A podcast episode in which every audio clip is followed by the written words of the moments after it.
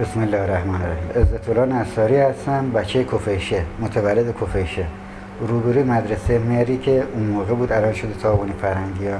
راجب یه عکاسخونه خیلی قدیمی هم. آبادان می‌خوام براتون صحبت کنم. آقای جورج یونانی. آبادانی قدیمی خیلی میشناسنش دقیق میشناسنش. طرف شهربانی پشت شهرداری پشت بانک ملی مرکزی مغازه عکاس بود حدود سال 54 یا 55 بود. ما با برادر بزرگم در مغازه بابام که عطاری بود شاگردی می‌کردیم کارگری می‌کردیم. هفته 50 تومن بابام به ما حقوق می‌داد. یه دو سه هفته که گذشت به پیشنهاد برادر بزرگم رفتیم یه دوربین عکاسی بخریم. خیلی عاشق عکاسی بودم. دوربین عکاسی استدیک 310 اولین دوربینی بود که خریدیم. اولین اموال شخصی بود که ما خریدیم دو تا بچه. فیلمی که گرفتیم برای چاپش بردیم مغازه گفتیم ببریم بهترین عکاسی ما عکاس. عکسای درجه یکی گرفتیم بعد بریم یه عکاسی درجه یک هم چاپش کنیم بچه بودیم فکر کردیم خودمون فقط دنیاییم. بردیم عکاسی جورج یونانی. اون اولین آشنایی ما با آقای جورج یونانی بود. یه پیرمرد بسیار مهربون وقر با یه لحجه ارمنی خاصی واقعا مهربون بود. نه برای مال اموال کسی هم که چون مشتریشه خصلتا دوست داشت به مردم مهربونی کنه. گذشت تا جنگ شد و اوایل جنگ حدود شاید دو ماه یا سه ماه از جنگ گذشته بود که دیگه وضعیت یکم آرومتر شده بود. ارتش که تو آبادان مستقر شده بود اصرار داشت و دستور داد که تمام نیروهایی که تو شهر هستن باید کارشناسایی داشته باشن. کارشناسایی هم باید عکسدار باشه ما اون موقع نیروی کمیته بودم کمیته انقلاب اسلامی که اون موقع معروف بود به کمیته 48 گفتیم حالا عکس از کجا بیاریم ما توی هیرو ویر؟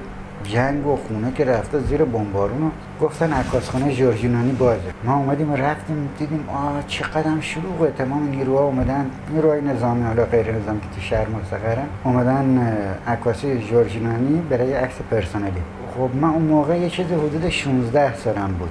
بچه بودم؟ به نسبت خیلی که اونجا ایستاده بودن. نوبت ما شده رفتیم داخل اتاق عکاسخونه. خب ما دو سه ماه بود تو جنگ بودیم. وضعیت غذا خیلی خراب بود. همون درست حسابی نبود. آرایشگاه که نبود.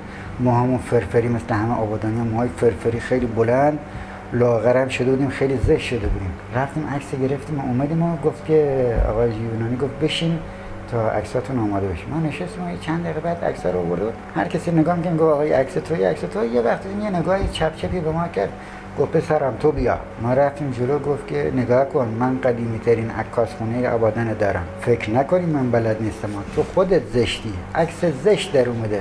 گفتم آقا یونانی نکنه خراب کرده باشه عکس ما. گفت نه پسرم عکس درست خودت خراب. عکس ما نگاه کردیم یعنی قشنگ عکس مثلا چی بگم یه آدم وحشتناک یه آدم استخونی خیلی لاغر مو خیلی بلند و فرفری. و سیاه هم شده بودم خیلی سیاه شده بود. گفت نگاه کن پسرم تو اگر بری موهات یکم کوتاه کنی یکم هم چاق بشی یکم هم تلاش بکنی سفید بشی شاید بشه یه عکسای قشنگی از شما گرفت. ما هم خیلی عصبانی بودم گفتم آقا جورج تو هم از بیکاری می‌خوای با یکی حال بکنی سر به سر یکی بذاری. زد زیر خنده و یه دست به سر گوش ما کشید گفت آره. من خیلی حوصلم سر رفته. توی شهر توی شهری که اینقدر زندگی بود اینقدر جنب و جوش بود اینقدر قشنگی بود اینقدر روشنایی بود. الان فقط صدای گلوله میاد و صدای آتیش و کشته و زخمی. همه اونایی که مشتری های من بودن خانواده های سانتیمانتال و کت و شلواری و کرواتی بودن. همه اونا فرار کردن رفتن. یه عده بچه طبقه سه مثل شما موندن دارن دفاع می‌کنن. منم وظیفه خودم می‌دونم به خاطر یه آب و نونی که توی آبادان خوردم وایسم به شما کمک کنم. من نمی‌تونم بجنگم تنها کاری که ازم برمیاد اینه که از شما عکس بگیرم مجانی. به همه اعلام کردم. بیاین عکس بگیرید مجانی براتون عکس می‌گیرم. این تنها هنریه که من دارم و تنها کمکیه که می‌تونم بکنم به این شهری که شهر دوم من بوده. من نه ایرانیم نه مسلمونم.